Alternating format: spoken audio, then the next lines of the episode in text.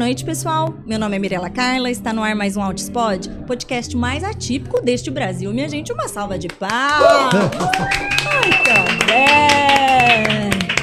Vocês estão sentindo a animação? Estão ouvindo a musiquinha? Tá tendo um show de talentos aqui atrás de mim, porque nós estamos no Té Arteiro, um seminário que veio para unir a arte e o autismo. A gente está muito acostumado, quando a gente olha para um autista, a pensar no que ele não faz, no que ele não consegue, né? E a gente esquece de ter um olhar apurado para as habilidades, as potencialidades dele. Então, aqui no seminário tá recheado de artistas autistas, né? Então, show de talentos, artes plásticas, fotografia, dança, teatro, assim, as possibilidades tantas, né? A gente precisa sair da caixinha. Então, participar aqui do seminário está sendo incrível. E eu que não sou boba nem nada, né, minha gente? Estou aqui o que garimpando os profissionais que estão aqui, porque só tem os tops, entendeu? E então fica inclusive o meu agradecimento para o IEPSIS, que é um grande apoiador aqui do canal, os nossos patrocinadores, o Instituto Seríssimo, do Dr. Paulo Liberaresso e a Emília Gama eles têm o intuito também de democratizar o acesso da ciência, de informação de qualidade, né? assim como aqui o canal. Então você que está aí assistindo, se você não se inscreveu, já me dá essa bolinha, custa nada na vida, já dá o seu joinha, compartilha para famílias, para aquela família que está ali atrás do computador, angustiada, sozinha, se perdendo na internet de tanta informação, não sabendo o que é bom, o que é ruim, o que é ciência, o que é pseudociência, que ela possa encontrar aqui o canal. Nosso intuito é levar informação gratuita e de qualidade para o máximo de famílias possível. Então eu conto com vocês, né, para esse, para a gente aumentar essa comunidade Altispod, né? Deem uma olhadinha em tudo que tem da plataforma do IEPSIS, o que, que o IEPSIS oferece para vocês.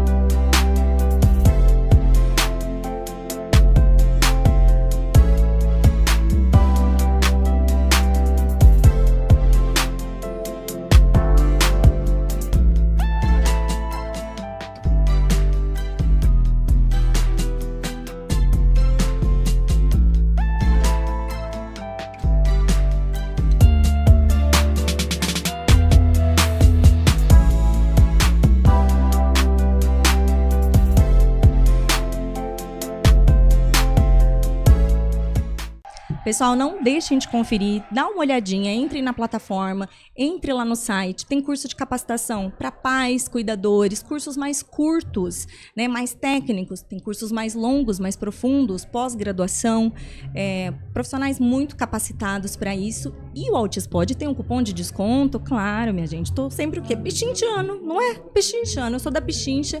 Então, 10% de desconto em todos os cursos livres do IEPSIS e na pós-graduação em análise de comportamento. 10% no total do curso. Então, você que estava esperando aí essa oportunidade para se capacitar, já pega essa deixa, tá bom? Vamos agora para o bate-papo de hoje. O tema que eu escolhi falar com ele, com ele você pode falar qualquer tema, né? O cara é uma sumidade, é uma referência. E eu fiquei pensando aqui no canal da Altispod. Ainda falta muita coisa para a gente ir complementando esse banco de dados gratuito nosso aqui, né? A gente sabe que no autismo a fala é uma da, é a maior angústia das famílias. Vai falar? Não vai falar? Tem uma idade limite para a fala desenvolver? Se eu tive o diagnóstico tardio, quer dizer que não há mais nada a ser feito? Então vamos entender um pouquinho, não só da fala, mas desse neurodesenvolvimento, tudo isso que está envolvido. Então recebam com muito carinho meu convidado, Dr. Carlos Gadio. Uma salva de palmas! Obrigado, um prazer estar aqui contigo, né, no Autospod. E prazer, né, de ter, ter a oportunidade de compartilhar aí com essa imensa, imenso número de pessoas que seguem o Autospod. Não esqueçam de apertar ali no Estão like. ouvindo? Né, Não no, vão desobedecer. No, é, né, ó, vamos todo mundo aí apertar no like, vamos todo mundo subscribe, né, porque uh, vale a pena. É, quanto mais o pessoal participa aqui, mais o YouTube entrega. Exatamente. Então, se às vezes você está assistindo aí de forma passiva, mas não ajuda a, a movimentar, às vezes o, o, o, YouTube não entende a relevância, né? Exatamente. Não entrega para as famílias. Lembro de mim, de muitos anos atrás, dando um Google em autismo, super perdida, sozinha, desamparada. Né? E doutor, isso da fala é de fato uma das maiores angústias das famílias, não é? É, não, com certeza, né? Ah, ah, o atraso na fala, né, é geralmente, né, o que traz a, a criança ao pediatra, ao especialista, né, é a preocupação com o atraso de fala, né? Ah, isso não quer dizer que esse seja o primeiro uh, sintoma, o sinal do, do espectro, né? Mas é, a fala é algo tão esperada, algo tão poderoso né, do ponto de vista do desenvolvimento, que chama muito mais a atenção dos pais, das famílias, né, do que outras coisas que podem ser mais sutis. Né? Uh, então, uh, mas é bastante comum né, de que uh, quando se começa a levantar a questão da, do diagnóstico do espectro do autismo, né, que em retrospecto né, os pais digam, ah, agora eu me dou conta que quem sabe o contato ocular não era tão bom, eu me lembro que talvez ele ou ela não respondesse tanto quando era chamado. Então, tem uma série de outras coisas que depois, em retrospecto, né, a gente olha para trás e diz: é, realmente tinha outras coisas antes da questão da fala. Mas a, o atraso na fala certamente é o que leva a enorme maioria dos, das famílias a procurar ajuda. Né? Uh, infelizmente, né, ainda existe, até por parte de profissionais de saúde, né, uma, um entendimento quanto ao que é razoável de se esperar até que a fala se desenvolva, né? Sim. Então ainda é muito comum, né, de nós termos crianças com 18 meses, 2 anos de idade, né, uh, que vão ao, ao profissional de saúde e a resposta é vamos esperar. Ainda é muito cedo, né? Meninos falam mais tarde que meninos, né? Então, uh, infelizmente, né, isso ainda ocorre bastante, né? E por isso que é importante nós termos com muita clareza, né, o uh, quais são os limites do aceitável quanto ao atraso de fala, né? O, claro que todos nós entendemos, né, que o, uh, o desenvolvimento da fala, né, tem uma variação aceitável dentro da normalidade, né? Tem crianças que estão falando com 7 meses de idade, tem crianças que começam a falar por volta dos 14, 15 meses de idade. Né? Isso está dentro do aceitável. Né? Mas uma criança né, que aos 12 meses de idade né, não está respondendo quando chamada, né, não está mantendo contato ocular, isso é inaceitável, isso não é aceitável do ponto de vista do desenvolvimento típico. Né? Uma criança que aos 18 meses de idade ainda não tem palavras simples, isso está totalmente fora do normal para o desenvolvimento de, de uma criança típica. Né? E uma criança que chega aos 24 meses, que já não tenha pelo menos 30, 50 palavras simples e que esteja começando a usar palavras duplas, né? Uh, frases de duas palavras, né? eu que quer água, uh, vai lá. Né? Uh, isso é absolutamente anormal, totalmente fora do esperado em termos de desenvolvimento. Né? Então não existe nenhuma razão da gente esperar, né? porque nós não ganhamos nada ao esperar. Pelo né? contrário, né? né? ao contrário, né? Às vezes a gente escuta, bom, né? Mas uh, e se a gente esperar e aos três anos ele começar a falar? Bom, o problema é que isso é tão raro que isso nós vamos lembrar para sempre que essa criança começou a falar aos três anos. Por que, que nós vamos lembrar? Porque isso é extremamente raro. Então, nós temos sempre que colocar a nossa atenção e os nossos esforços, né? não pensando no, no extremamente raro, mas pensando no que é comum, ou seja, o que é que nós esperaríamos do ponto de desenvolvimento dessa criança nessa idade. Né? Uh, então. Uh, Nosso parâmetro não tem que ser a exceção. Tem, tem que ser o da maioria. Exatamente. Né? A exceção já. A palavra diz por si só, exceção. Exatamente. Então, por que, que ele não está acompanhando aquele padrão? A maioria esmagadora está fazendo e meu filho não. Isso Exatamente. precisa chamar atenção, né? Eu, a fala também me chamou atenção. E eu fico chocada com o meu desconhecimento, porque é, o Arthur, com dois aninhos, doutor, ele não falava nada, nem mamã, nem papá, não apontava. Não... E como que isso não, não saltou, cabe... não explodiu a cabeça de todo mundo de dúvidas, eu digo. Mas era isso de ficar, essa, essa cultura de ficar contemporizando, justificando, né? Bem isso, menino é mais devagar, todos esses mitos, né? É. É, né, ó, né, uh, as mães, os pais, as famílias, né, não têm absolutamente nenhuma obrigação de entender uh, estágios do neurodesenvolvimento, né? Né? Para isso existem profissionais né, que foram treinados para fazer isso. isso né? Então, né, não, não existe nenhuma razão para um pai ou uma mãe se sentir culpados, né? até porque né, a história do autismo no mundo é uma história da mãe dizendo tem algo errado com meu filho e a minha filha, né? e entre, entre essa data e a data em que algum tipo de avaliação e diagnóstico é feito, né, em geral se passaram um ano e meio, dois anos. Né? Então, uh, não é uma questão de que os pais não se deram conta, é uma questão de que nós ainda estamos falhando do ponto de vista de profissionais de saúde, né, no entendimento do que do neurodesenvolvimento, né, e né, eu costumo sempre dizer, né, uh, nada me deixa mais feliz do que uma família voltar ao meu consultório e dizer que eu estava errado. Olha só como ele se desenvolveu e é uma criança agora típica. Ah, isso me faz o meu dia muito melhor. Né? O que me incomoda é uma família retornar né, dizendo: Ó, oh, eu vim aqui há um ano atrás e o senhor não se deu conta de que haviam todos esses sinais de alerta. Né? Então, nós não podemos deixar isso passar, né?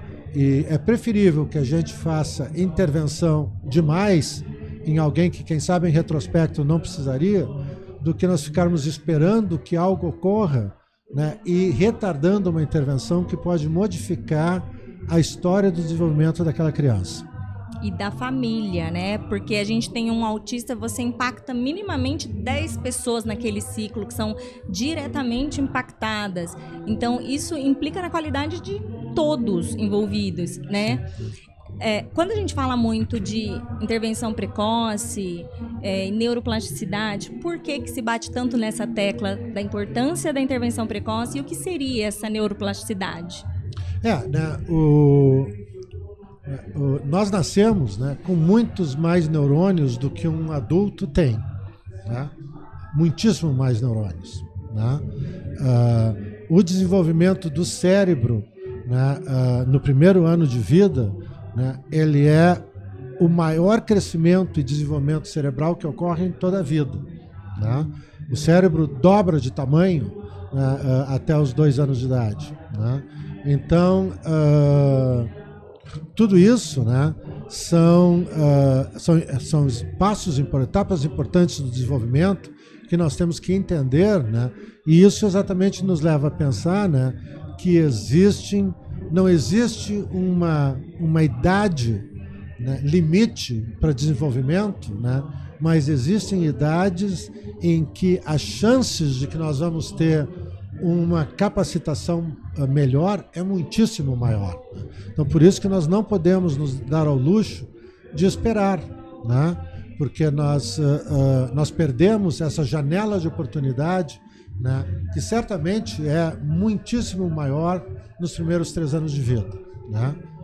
Isso não quer dizer, né, se nós temos uma criança que não fala ainda aos três anos, de que ela não falará. Né? Mas nós sabemos que uh, presença de algum tipo de fala até os três anos é um fator prognóstico positivo no, em relação ao autismo. A ausência de qualquer tipo de fala é um fator prognóstico negativo. Né? Uh, e agora, né, quando a gente fala em fala, né, uh, nós temos que chamar a atenção né, de que uh, muitas vezes nós temos que substituir o verbo falar pelo verbo comunicar.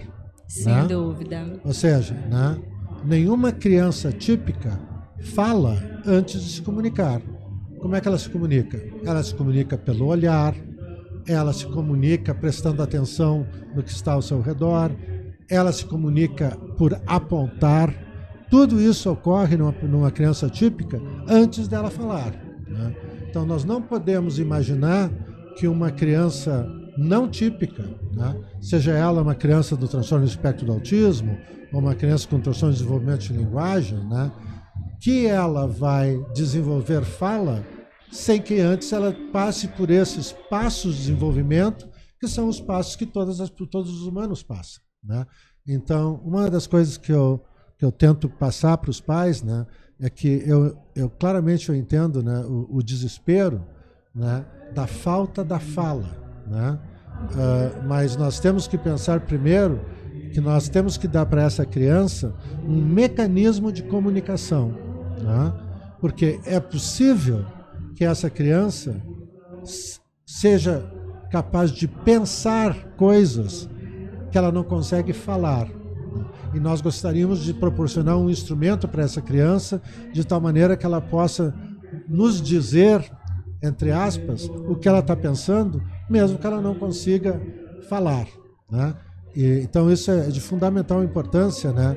Uh, que profissionais uh, que trabalham com linguagem, né? fonoaudiólogos, né? tenham esse entendimento muito claro. Né? É, às vezes nós nos sentimos pressionados pela família, né? Que o que eu mais escuto no consultório, né, em, em consultas de segmento, é o pai e a mãe perguntando: "Mas doutor, quando é que ele vai começar a falar?", né? E a minha resposta é: nós temos que substituir o verbo falar pelo verbo comunicar, né? Depois que nós estabelecemos uma capacidade de comunicação para essa criança, bom, então aí nós vamos nos preocupar com a fala, né? Uh, mas existe né, um grupo significativo de crianças no espectro né, que, infelizmente, não vão desenvolver fala. Né, né, principalmente as, as, crianças que não desenvolveram nenhum tipo de fala até os três anos, com certeza aquelas que não desenvolveram uh, fala até os seis anos de idade. Né. Mas isso não quer dizer que, essa, que esse indivíduo não vai conseguir se comunicar. Né? Então, é, é, de extrema importância nós entendermos isso, né? E como eu falei, né, às vezes os próprios profissionais de saúde, né, se sentem pressionados, né, de trabalhar muito e focar muito no desenvolvimento da fala, né? Olha só, agora ele está dizendo mã, né? Daqui a seis meses ele está dizendo mã, mã. Que fantástico. É, é fantástico, mas quem sabe nesses período de 6, 12 meses, nós pudéssemos ter proporcionado para as crianças um método de comunicação alternativo, né, de tal maneira que ele possa estar comunicando em outro nível. Né? Então, uh, uh, né, nós temos crianças todos os dias né, que são capazes de utilizar uh, comunicação alternativa aumentativa, né, e, a, e, a, e usando esses métodos, né, eles conseguem dizer né, eu quero suco de laranja agora. Né? Mas eles conseguem falar suco. Né? Ah, eu entendo que, que para os pais dizer suco é algo, é um presente, né? mas para uma criança que tem uma capacidade de comunicar em outro nível, né? nós estamos desviando o foco do, da intervenção né? E isso é muito importante que os, que os, os terapeutas entendam, né? Uh, porque uh, no final da história, o que nós queremos é um indivíduo que seja capaz de se comunicar. Que se comunique. É muito comum no autismo a gente encontrar também autistas que falam e não se comunicam, né? Muito. Do Arthur, ele não falava nada, aí ele desenvolveu a fala, mas não tinha entendido também a função da comunicação. Isso, eu, eu ficava chocada, assim, de. Porque eu, era, é tão instintivo uma criança que ele fala, começou a falar mamãe, Sim. mas ele não me chamava. E é tão mais fácil gritar mãe, mãe. E não, ele não entendia, ele me buscava, continuava me usando como instrumento, mesmo sendo capaz já de verbalizar, nomear coisas. Então, é, é, aí a gente vê que são processos, são questões distintas mesmo, da fala e de se comunicar. Sim, exatamente, né? Nós, tem, né? Nós temos crianças, né? Eu tenho algumas crianças né, de 5, 6 anos, né? Que uh, leem, escrevem em cinco, seis idiomas. Né? Se der um livro em russo para ele, ele lerá em voz alta, mas ele não diz oi mamãe. Então, o fato dele ler russo, né, do ponto de vista funcional de comunicação, tem valor zero. Né? Uh, então, de novo, a diferença é entre falar e comunicar, né? porque o comunicar ele tem um aspecto social, ou seja, comunicar quer dizer que eu quero trocar experiências com essa. Eu sei quem essa pessoa é, eu reconheço ela, ele, como um indivíduo separado de mim e eu quero comunicar com ele. Isso é, né, isso é comunicação. Né? Então tem um, um, um, aspecto social muito importante. Outra coisa é falar. Né? Então, é, é claro que nós a gente solta foguetes, né? Quando as crianças começam a falar, né? Mas nós temos que ter uma ideia clara, né, de que uh, esse, isso aí talvez seja o, o, início da caminhada e não o fim da caminhada, né? Algumas vezes uh, uh, né, eu recebo relatórios, né, de, de terapeutas, né? ah, né, esse menino, essa menina, olha só que maravilha! Agora, depois de tanto tempo aqui na, na clínica, ele, ele, ele sabe dizer 500 palavras. Não é fantástico. Aí eu pergunto para os pais, né? Quantas dessas palavras ele usa todo dia para se comunicar com vocês? Ah, nenhuma. Bom, então, né, uh, isso, isso se torna uma coisa interessante, mas não é algo de valor do ponto de vista do desenvolvimento, né?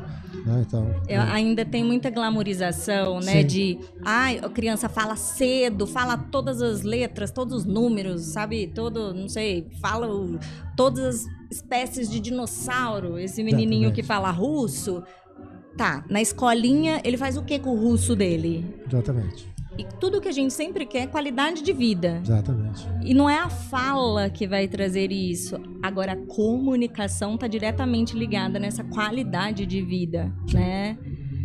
Até porque, né, uh, né querendo ou não, né, uh, existe uma percepção, vamos dizer assim, da população em geral, né, que se um indivíduo não fala, talvez isso quer dizer que ele tem algum tipo de déficit intelectual, né? né, usando palavras populares, né, ele deve ser meio retardado porque ele tem sete anos de idade e não fala nada. Sim. Né? Então, quando nós proporcionamos para essa criança a possibilidade de se comunicar, né, como eu falei, né, uma criança que não diz, que diz suco, mas é capaz de se comunicar não verbalmente, eu quero suco de laranja agora, quando os outros veem isso, imediatamente existe uma mudança da percepção daquela criança. Ela deixa de ser uma pessoa totalmente incapaz para se tornar uma pessoa parecida comigo.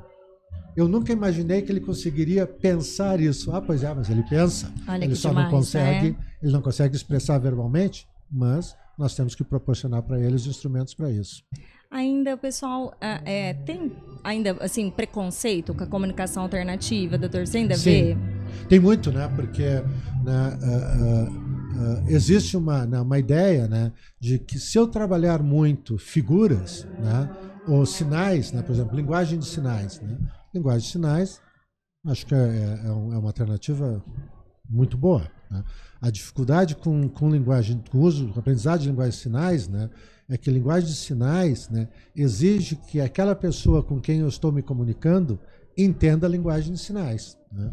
Porque se eu faço um esforço de me comunicar usando sinais, né, eh, libras, vamos dizer, né, né, e a outra pessoa olha para mim como se eu não tivesse dito nada, eu vou ficar muito incomodado. Sim. Que eu fiz um esforço né, e a resposta foi nada. Ah, eu vou ter um chiliquezinho aqui. Eu vou empurrar, eu vou fazer, morder, né? Porque eu fiz esse esforço e não recebi nenhum tipo de, de resposta. De né? resposta, né? é muito então, frustrante. É, então, uh, o uso de linguagem de sinais é bastante útil, né?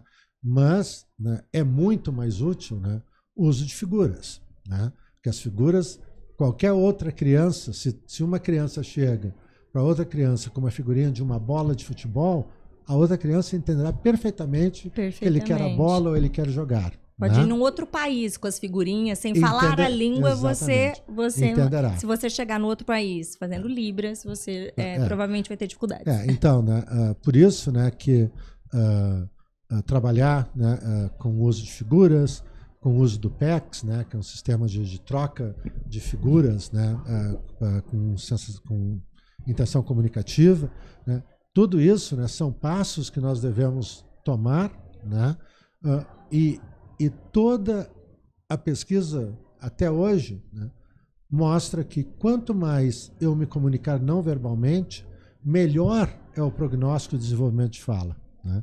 Agora, claro, né, nós uh, leigos, né, nós temos essa, essa, esse entendimento que faz sentido. Né? Se, não, se ele começar, ele ou ela, começar a usar figuras todo o tempo e conseguir o que ele quer, aí mesmo que ele não vai falar.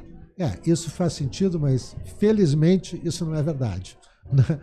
a, a, a verdade é que quanto mais eu me comunico de alguma maneira, melhor as chances que eu vou desenvolver linguagem, porque linguagem, de todas as maneiras de comunicação, é a mais efetiva. Né? Então, uh, agora, claro, né, uh, o que não pode ocorrer e que ocorre Demais. relativamente de, comumente, né, são profissionais né, preparados para trabalhar linguagem, fala, etc., né, dizendo para os pais que se nós começarmos a usar figuras, daí vai ser mais difícil dele falar. Bom, isso é inaceitável porque isso aí demonstra um total desconhecimento por parte do profissional daquilo que ele está falando. Né? Uh, o mesmo se aplica né, em situações que também é bastante comum né, uh, na minha prática, né, uh, de profissionais dizerem que a exposição de uma criança com um déficit de comunicação né, a mais de uma língua é algo negativo e que vai dificultar o desenvolvimento de, de fala ou da linguagem. Né? Não tem nenhuma evidência que isso seja verdade. Né? Ao contrário, né? uma, das, maiores fonoaudiólogas do mundo, né? a doutora Rebecca Landa, que é uh, diretora do programa de autismo da Johns Hopkins, né? há 20 anos atrás, fez um estudo maravilhoso mostrando que uma criança sendo exposta a mais de uma língua, seja uma língua agora e depois eu me mudei para outro país, eu sou exposta a outra linguagem, ou sendo exposta a mais de uma linguagem, um idioma, ao mesmo tempo, o impacto disso em termos de prognóstico de desenvolvimento de linguagem é zero. Ou seja, não faz diferença nenhuma se eu sou exposto a mais de uma de uma língua. Então isso também é um, é um outro é um, é um mito, né? É um mito, né?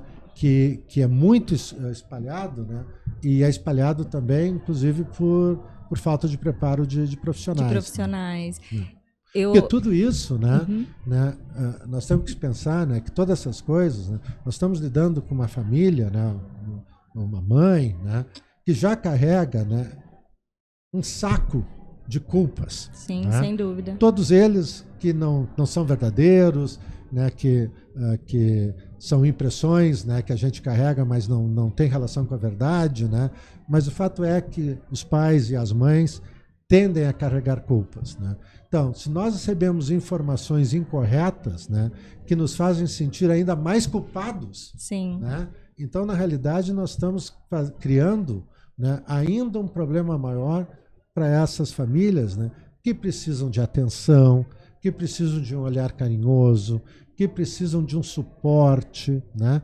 porque as famílias e as mães principalmente, né, né, elas, elas são guerreiras, elas estão ali, né, elas 24 horas por dia se dedicando àquela criança. É né? isso mesmo. Então, uh, se nós passamos informações incorretas que aumentam o sentimento de culpa, né, o impacto disso é muito grande. Né? Então, eu, eu tenho a, a né, pelo fato de que eu moro nos Estados Unidos, né, eu atendo um número muito grande de, de brasileiros, né, isso é extremamente comum né, da, no consultório, né, das mães dos pais dizer assim, doutor, eu me sinto muito culpada porque como eu não falo inglês, então eu tenho que falar português com o meu filho, com a minha filha, e já me disseram que isso faz mal para o desenvolvimento da linguagem dele.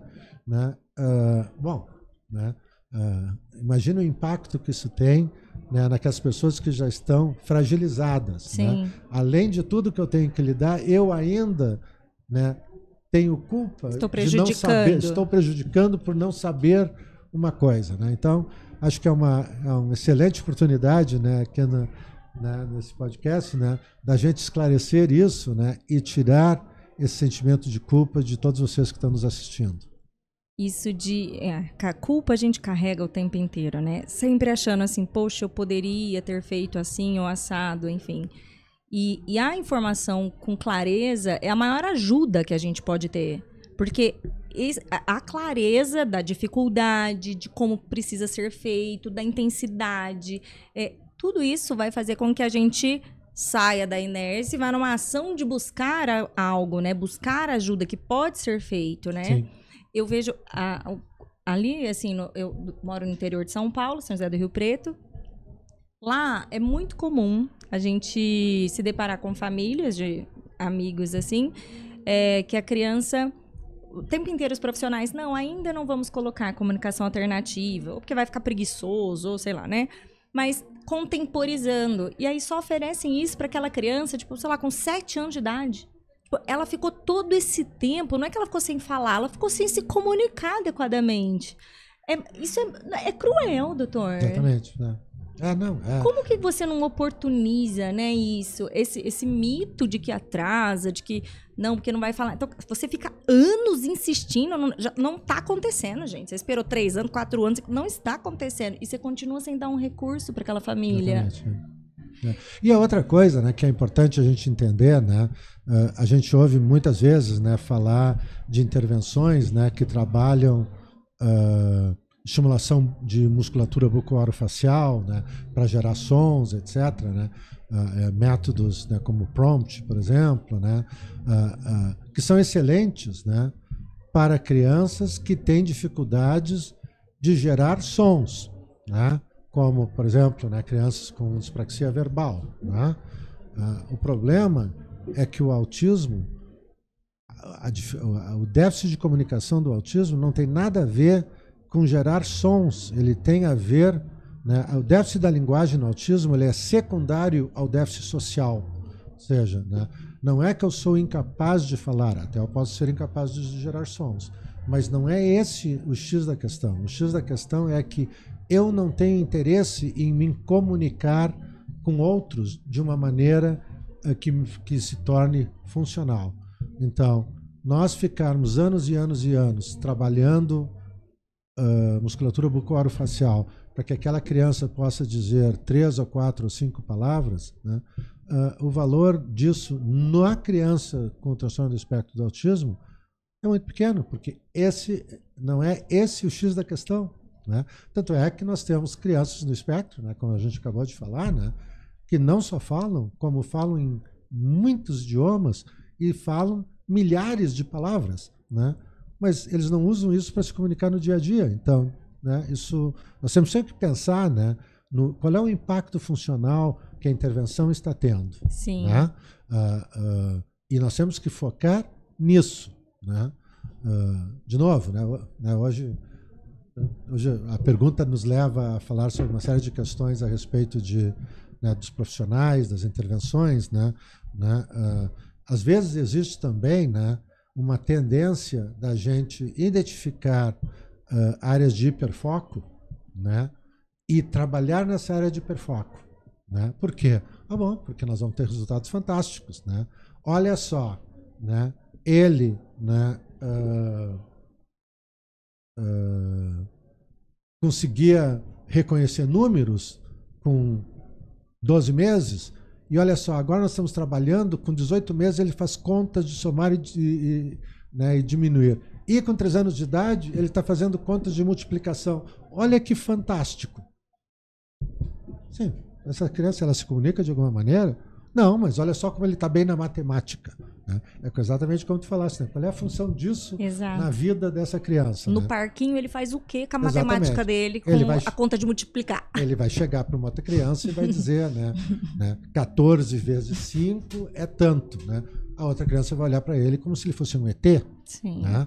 Então, nós temos também que ter cuidado, né? Porque às vezes é muito fácil nós pegarmos situações de hiperfoco e trabalharmos naquilo para dar uma impressão de que a nossa intervenção terapêutica está tendo sucesso. Né? Ah, mas nós temos que, que entender né, que o, o, sucesso de qualquer intervenção terapêutica no autismo ela está diretamente relacionada a qual é o uso funcional daquilo que eu aprendi. Né? Senão se torna apenas né, uma coisa interessante. Olha é. só que interessante que o Pedrinho faz uh, contas de álgebra com seis anos de idade. É, que interessante. Né? Às vezes, né, eu, eu, vejo famílias né, que chegam no meu consultório né, e dizem assim, não, né, é até possível que ele, que ele esteja no espectro, né, doutor, mas ele é gênio. Eu digo, ele é gênio? Não, ele é gênio. Ele é gênio porque o senhor vê, né, com, com três anos, ele conseguia ler um livro inteiro e com quatro anos ele estava fazendo uh, uh, álgebra. É um gênio. Né? Eu digo, ah, então vocês estão aqui para quê então? Pois é, nós estamos aqui, né? Porque ele nunca conseguiu até hoje interagir com ninguém, né? E uh, ele não aprendeu a, a, comunicação social, né? Ele, mas é um gênio. Eu digo não. Né? Uh, superdotados, né? Gênios, né? São aquelas pessoas que têm uma capacidade intelectual muito alta, né? E que usam essa capacidade intelectual muito alta de uma maneira funcional. Que aplicam na vida que aquele aplica, conhecimento. Exatamente, que aplicam na vida. Né? Ó, eu consegui esse emprego porque eu sei física quântica. Ah, bom, 1%, né? nem 1% da população entende física quântica. Isso realmente é uma, né, é uma questão de superdotação. Né? Agora, né, eu consigo fazer problemas de, de física quântica, né? mas eu não digo preciso ir no banheiro. Né? Física, isso não é superdotado. Isso é uma criança que tem uma área de hiperfoco, né? o que a gente chama, né? no passado a gente chamava de ilhas de excelência. Né? Por quê? Porque é, né, certas áreas do cérebro, né? Então, o autismo, né, do ponto de vista neurológico, né, ele, ele é bastante complexo, né? mas um, um dos entendimentos né, é que nós estamos lidando com múltiplas áreas no cérebro né, que estão hiperconectadas, ou seja, estão falando muito entre, naquela área, mas são hipoconectadas em relação a outras regiões do cérebro. Né? Então é como se nós tivéssemos várias cidades né, que têm estradas, mas não usam essas estradas para chegar em outras cidades para aprender novas coisas e trocar conhecimento. Né? Eu aqui na minha cidade, eu sei fazer churrasco muito bem, né? mas eu só sei fazer churrasco. Na outra cidade, talvez eu fosse aprender a fazer outras coisas, né? mas essa questão da hipoconectividade né, uh, interregional é, uh, é algo extremamente uh, significativo no autismo. O pessoal confunde muito isso, né? Acho que fica meio que como um, um, prêmio consolo. Acho que depois do autismo leve, que também é o prêmio consolo máximo, em segundo lugar vem esse de, ah, mas ele fala várias línguas, ou ele faz um monte de conta, né? Essa, como um apego ali. Eu entendo os pais no papel de leigos, terem essa questão, mas não dá para os profissionais e a sociedade ficar glamorizando isso como se fosse algo legal, né? Exatamente. né? Porque é óbvio que aquela criança não é superdotada, porque a superdotação ela está diretamente ligada nessa aplicação funcional da Exato. vida. É um cara que resolve muitos problemas Exato. fácil, né? Um que soluciona e não aquele que, que não consegue evoluir de alguma forma. Exato. É, é inclusive, né? Agora, mais recentemente, né? Uh, gente, nós estamos vendo né, um número relativamente grande de crianças que chegam ao consultório né, uh, com diagnóstico de superdotado. Né, ou uh, existe um outro nome. altas habilidades. Altas habilidades, exatamente. Né, né, não, né, ele, ele, ele é superdotado. Né, ele tem altas habilidades. Né. Para começo de conversa, né, pessoal, né, ser subdotado ou ter altas habilidades, isso não é um diagnóstico médico. Né? né? Isso é um achado de uma avaliação neuropsicológica, psicológica, né? mas isso não é um transtorno. Né? Isso a gente pode pensar que é um presente de Deus, vamos dizer assim. né? né? Agora, eu sou superdotado, eu tenho altas habilidades, né? mas eu não consigo funcionar de uma maneira adequada do ponto de vista social e não consigo me comunicar de uma maneira adequada na, em, na sociedade, né?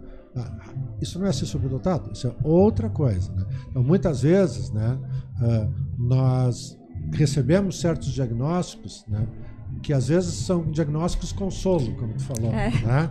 e isso acaba virando a explicação. Né? Ah, crianças superdotadas, elas, elas são tão inteligentes que elas não têm interesse de brincar ou falar com outras crianças porque elas não conseguem entender a minha alta capacidade intelectual. Né? Isso não existe nenhuma evidência que isso é verdade. Né? Nenhuma. Inteligente zero. demais para os demais. Para os demais. Não, né? Isso é, um, isso é uma. Eu costumo dizer né, que às vezes né, uh, nós temos uma tendência, nós pais, mães, né, nós temos uma tendência né, de nos colocarmos no lugar da criança de uma certa maneira, interpretarmos a situação da criança né, como, se fosse, como, como se fôssemos nós. Né? né? Então, se eu estivesse nessa situação, eu me sentiria muito mal, eu me ficaria muito triste, porque olha só, não, ele deve estar sofrendo muito por isso, por isso, por aquilo, né? Ou, ah, se eu fosse uma pessoa hiper inteligente, ah, eu acho que eu não ia querer falar com as outras pessoas ao meu redor que não são tão inteligentes quanto eu. Bom, mas isso é um processo de um adulto né, pensando e analisando situações e aí querendo transferir isso para uma criança que pode ter 3, 4, 5, 6, 7, 8 anos de idade. Né? Nem uma criança típica pensaria desse jeito, muito menos uma criança atípica. Né? Então nós temos que ter muito cuidado né, com, essa, com essas, essas é, avaliações. Né? Na realidade, né, uh, uma coisa que eu sempre digo para os pais, né, a enorme maioria das crianças no espectro, estejam em, em, em qualquer nível que estejam, né, elas são extremamente felizes.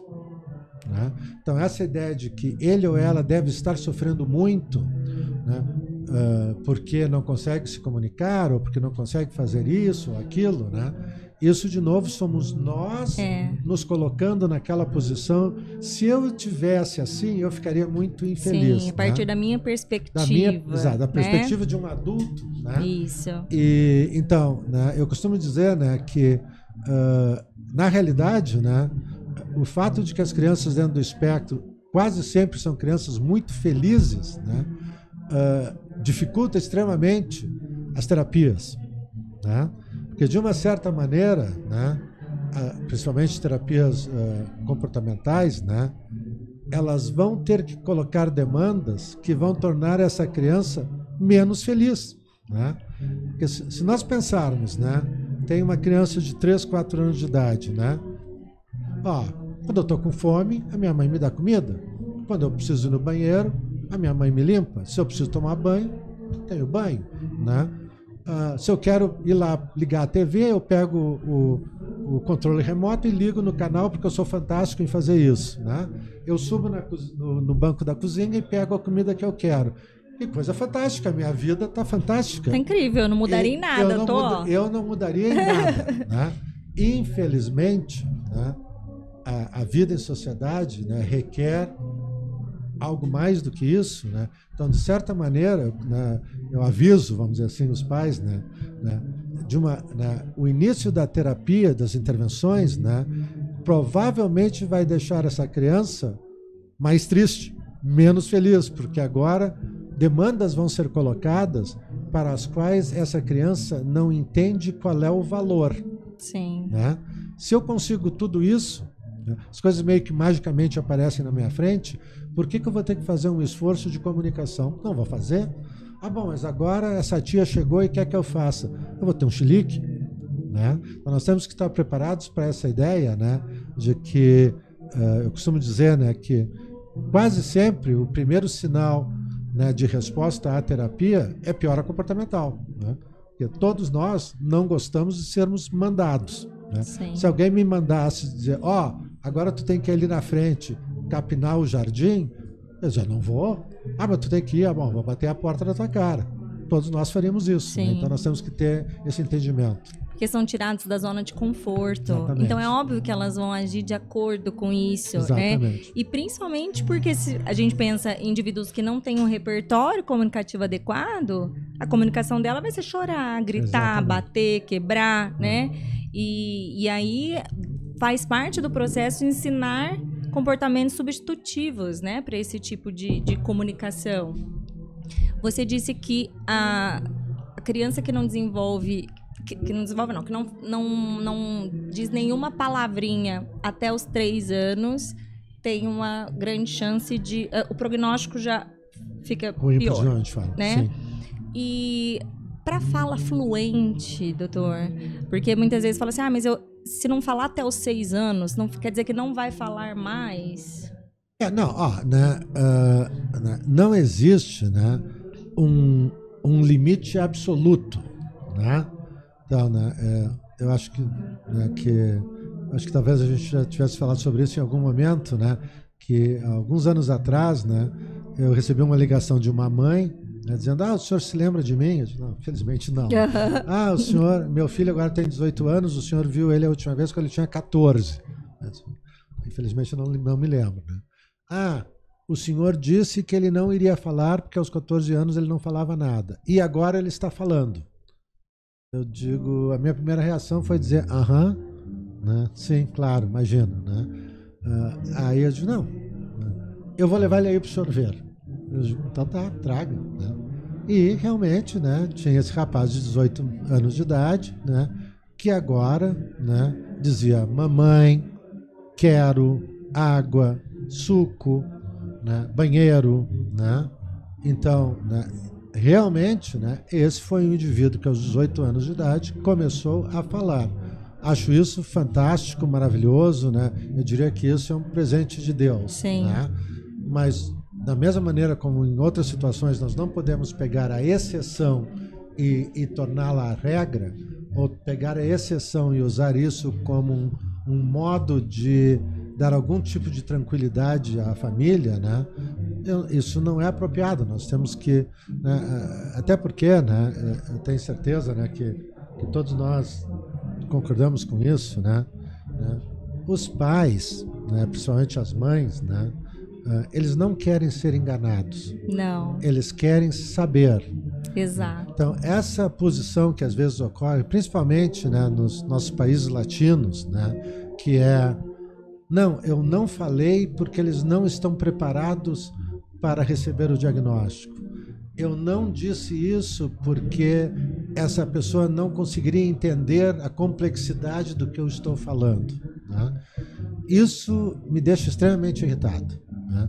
porque eu acho que isso, a priori, né, tende a dizer que essa pessoa, simplesmente pelo fato de que não fez medicina, não é capaz de entender as coisas. Né?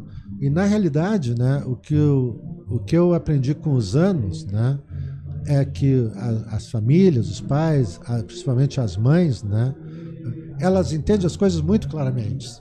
Né? E o que elas não querem é alguém dizer, não, acho que está tudo bem, volte daqui a um ano. Né?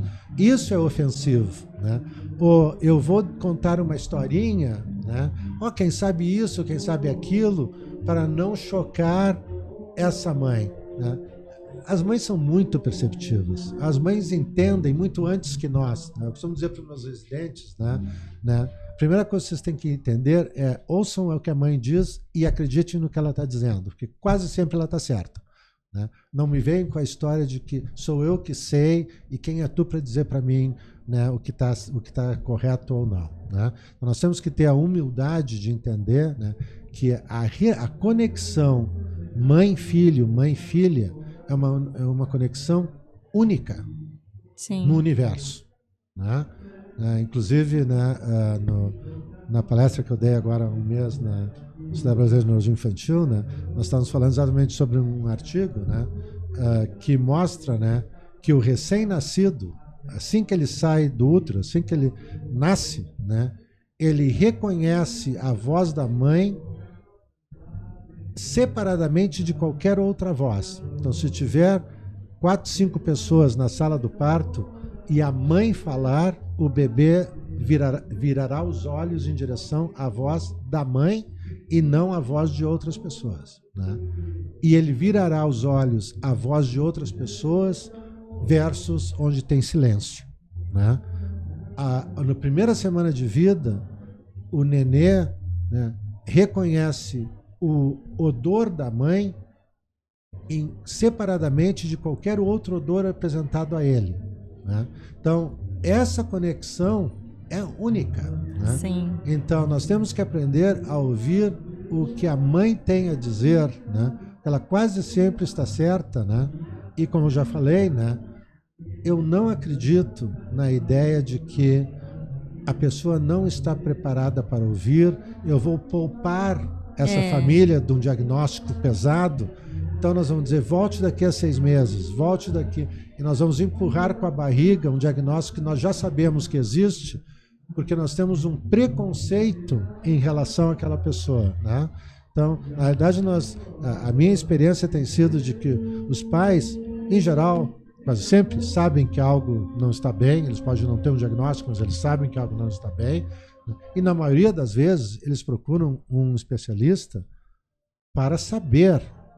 Eles, eles não querem ser uh, uh, eles não querem ser protegidos por uma mentira.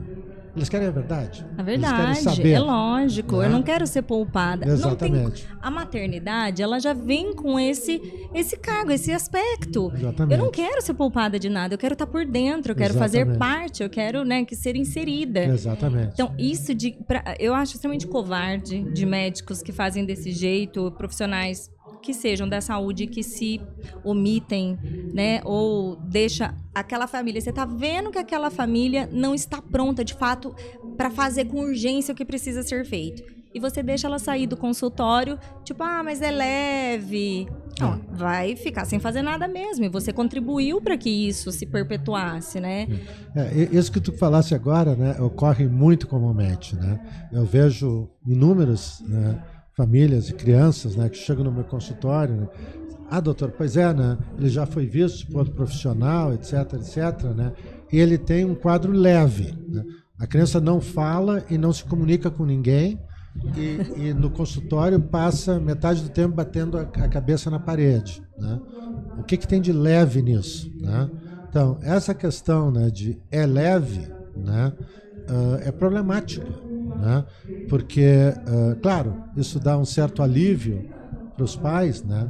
mas também transmite, de uma certa maneira, uma falta de urgência. É, Se é isso, leve, é. quem sabe não precisa vai tanto. Que, né? é, vai que o tempo melhora. O te... Exatamente. Né? Então nós temos que ser claros. Né? Então, para isso existe né, critérios, né? e para isso existe categorias, né? para nós determinarmos uh, que nível essa criança está. Né? É. Já vou dizer né, que eu não sou muito fã de níveis, né? Uh, não acho isso muito útil. Né? Uh, eu prefiro sempre comparar a criança com ela mesma em termos do seu desenvolvimento do que ela com outros. Né? Então eu não sou fã de níveis. Né? Por outro lado, né, a gente não pode aceitar né, que nós fazemos um diagnóstico né, mais leve ou menos pesado de qualquer situação, né, porque nós achamos que aquela família não está preparada para lidar com a realidade. Né, porque, de novo, né, isso tem um impacto indireto né, na, na pressa e na necessidade Isso, das intervenções. Exato, é. né? Quem sabe eu espero, quem sabe não é, não é. precisa de tanto. Né? É. Nós temos que ser muito claros em relação a precisa. isso. Precisa. A família precisa sair daquela consulta entendendo a real dificuldade, entendendo que é difícil, entendendo que tem muito chão pela frente, né? Não tem como poupar, porque é o sofrimento que a gente vai sentir que vai tirar a gente da inércia. Exato. É esse sofrimento, é essa dor, é esse medo, é essa angústia que vai colocar a gente em ação. Se a família sai dali sem isso no peito, então você não cumpriu o seu papel, tá tudo errado. Se ela, se ela saiu com uma sensação de meio que gripe, daqui a pouco passa, não passa, o, o desenvolvimento não vem com o passar do tempo, não vem com a idade, não vem com a escola. Um desenvolvimento neurotípico sim, mas da criança atípica não. Eu vejo do Arthur, tudo que eu esperei que viesse para ele, nada veio, doutor. Nada. Mas tudo que eu ensinei pro meu filho, ele aprendeu. Exatamente. Tudo. Exatamente. Em outro tempo, em outro tempo, com mais frequências, mais repetições, mas aprendeu. Aprendeu. E se eu tivesse ficado esperando? Eu ia estar tá lá ainda, esperando. Exatamente. Né? Então, essa dor que a gente sente não tem como nos poupar. Faz parte. Nós somos mãe, temos uma criança atípica e a gente tem que estar em contato mesmo com essa dor, porque é isso que vai movimentar. Porque são muitas mudanças que precisam ser feitas. É, é a gente repensar a questão financeira, convênio, o que, que cobre, o que não cobre, a cidade que eu estou, que ajuda que eu tenho, quem que vai trabalhar aqui tanto, tá na hora de, é tão pequenininho, deixa na escola, será que então nós vamos assim, as mudanças são muito drásticas. Para isso, é só uma dor muito drástica mesmo que te coloca em movimento. Né? Então, é. poupar não ajuda em nada mesmo. Em nada. É, é, covardia. E criança pequenininha também, doutor, que o pessoal vai lá com a criança com um, dois aninhos, fala, ai, mas é leve. Mas, gente, um, dois aninhos, le... se fosse leve, nem tava aqui, né? Se fosse leve, tava lá brincando. Você ia perceber quando fosse adolescente ou adulto, é, né? É, não, é verdade. É. Eu, eu acho assim, né, a, como eu falei, né, a, a, as mães são guerreiras. Né? né? algumas vezes, né, eu recebi alguns comentários, né, assim, de pessoas que não não com, compartem com a minha opinião, né, quando eu falo em luto. Não é luto porque ah, o meu filho, a minha filha é um presente que eu ganhei. Pode ser que seja um presente, mas é um presente que certamente não vai corresponder àquelas expectativas que nós tínhamos do filho perfeito, perfeito da filha é perfeita. Mesmo, é? Né? Então, eu acho que a palavra luto é uma palavra muito adequada. É né? para mim é a única é. que mais é a única que consegue traduzir a dor que eu senti. É, mas não é porque, ai, que de perder o filho ou não, o luto não. pelo aquele ideal mesmo, né? Exatamente, né? É a gente tem luto por casamentos que se desfazem, famílias que se desfazem, mudanças de, de sei lá, trabalho, enfim, são é, é, todas essas mudanças muito drásticas Sim. e que colocam em sofrimento. E o, a dor do luto. Eu também já coloquei isso e tem gente que fala: ah, mas seu filho tá vivo, ah, mas não compara. Mas não tô comparando, gente. Não é a competição de quem sofre mais. Claro, entendeu? Muito obrigada. Eu gostaria de perder essa competição. Inclusive, claro, nem quero estar tá na ponteira, sabe? Mas é uma palavra que se adequa muito a isso. E, a, e as mães, a enorme maioria das mães passam muito rápido do luto para luta. Né? Muito rápido. Né? Claro que tem situações em que o luto é tão pesado, né? E às vezes a falta de ajuda, né? às vezes o fato de que tu tá sozinha, né? Faz com que tu entre em processos de depressão muito significativos, né? Mas eu diria que isso é uma exceção. A enorme maioria dos pais e das mães, eles passam desse período de luto para luta muito rápido. Sim. Eles entendem claramente, eu preciso fazer, porque se eu não fizer, ninguém fará pelo Sim, meu filho, pela minha exato. Eu entendo como processos bem distintos, assim, porque é, o luto eu tive, e eu tive essa dor no meu peito por muito tempo, por mais de ano, assim, um vazio, um buraco, uma angústia. Mas, em separado, eu tinha tudo que eu estava fazendo com meu filho desde lá de trás, uhum. chorando e correndo atrás, e chorando e montando brincadeira e fazendo estimulação. Porque não dá para a criança esperar o nosso processo de cicatrização das nossas expectativas. Não, você é adulto o adulto da relação ali é você, né? Então você precisa se posicionar como tal. Não dá para não, eu tô, né, sofrendo muito e buscar ajuda, então psiquiátrica, psicológica, né? Porque é difícil mesmo, mas em paralelo a isso tem que estar tá acontecendo assim de, de acudir a criança para as necessidades dela, essa urgência, né? É. é a doutora Daniela hoje na, na, palestra dela, né, falou algo, ela foi excelente, foi maravilhosa.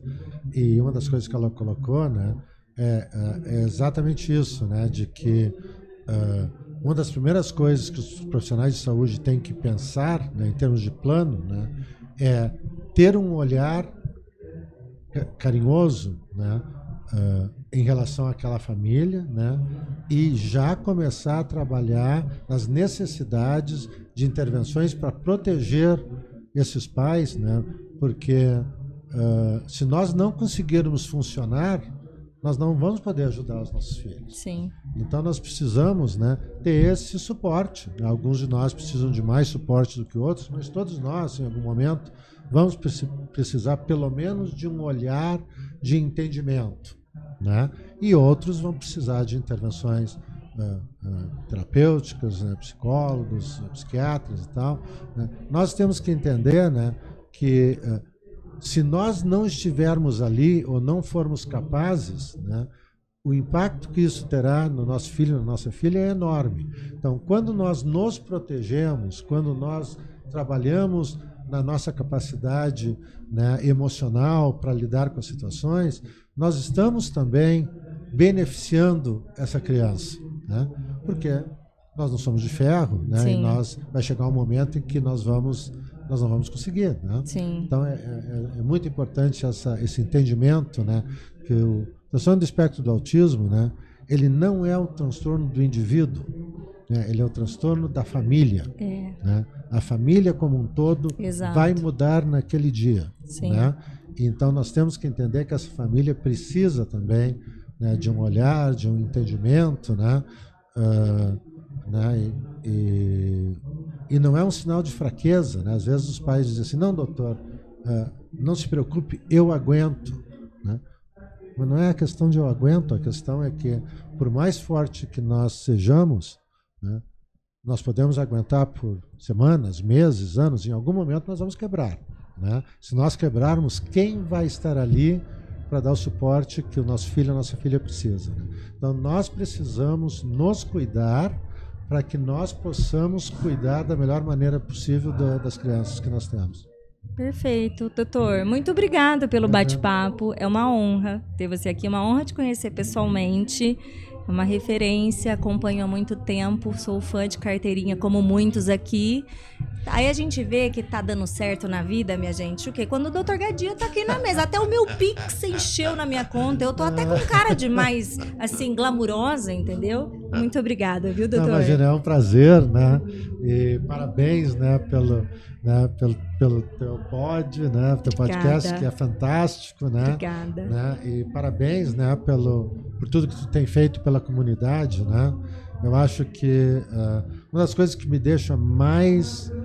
Uh, que me dá uma sensação de humildade e ao mesmo tempo uma sensação de. Estou tentando achar a palavra em português, uma sensação de enorme admiração, né, é o fato de o número de famílias e de mães, né, que apesar de tudo que elas têm que lidar, elas ainda têm uma visão de ajudar os outros. Sim. Né? Isso eu acho que é algo muito específico da comunidade autista. Existem outras, outros transtornos, né? Tão severos ou muito mais severos, né? Uh, que por diversas razões nós não necessariamente vemos né, essa comunidade né, e essa necessidade que as pessoas têm de dizer eu preciso transmitir o que eu aprendi porque não é só não sou só eu e o meu filho e a minha filha Exato. eu quero transmitir isso para que outros possam ter um caminho talvez menos sofrido isso né, perfeito ou que possam né aprender com o que eu fiz né, o que funcionou, o que não funcionou, né? Então isso me dá, eu tenho grande admiração né, por, por ti e por outras mães, né, que estão, né, ó, tu podia estar na praia, tu podia estar dormindo, né? Podia. Mas tu eu estás... podia estar em casa com meu filho, Exatamente. eu sou a T do meu filho. Exatamente, né? Mas tu estás aqui, né? Por essa sensação, né? de que eu preciso transmitir para os outros, né? Sim. O que, né? Porque quando nós fazemos isso, né? Nós realmente nós estamos dando um presente para as outras famílias, né? Que é o presente né, da minha experiência, isso. né? Porque é super importante, claro, né? Todos nós temos uma história a seguir, né? né? Mas eu sempre digo, né? Que uh, nós não precisamos reinventar a roda, né? Então, né? A nossa família que recebeu um diagnóstico recente e tal, né, nós não precisamos necessariamente passar por toda aquela história de coisas que deram certo, de que deram errada, de coisas que eu fiz porque eu estava tão desesperada que eu acreditei em milagres, etc. Então, a possibilidade de ter né, uma outra pessoa que passou por isso, está passando por isso e que nos transmite né, informações de qualidade e, ao mesmo tempo, nos transmite uh, né, uma, uma sensação de, de tranquilidade, uma sensação né, de entendimento, isso é absolutamente fantástico. Então, é. eu quero te dar os parabéns Obrigada, né, pelo trabalho que tu faz. Né? Obrigada. Acho que tu exemplifica muito bem né, eh, essas mulheres brasileiras né, que estão fazendo coisas maravilhosas né, dentro da comunidade do autismo né? E é um prazer estar aqui contigo. Obrigada. Essas mães são uma potência, me são. inspiram demais. E a mudança que eu quero para o meu filho só vai acontecer no coletivo. Exatamente. Não adianta eu conseguir tudo de melhor para ele, né? Exatamente. Então é isso, pessoal. Muito obrigada por estar aqui nos assistindo. Se não se inscreveu no canal, já se inscreve aí, participa aqui com a gente, até para não perder todos os episódios que estão por vir, tá bom? Isso, perfeito, doutor. Obedeçam. Poxa, o doutor Gadia, não é, é mesmo? Olha não só, falar ó. mais nada. Doutor Gadia, tá bom? Beijo, pessoal. Tchau, tchau. Tchau, pessoal.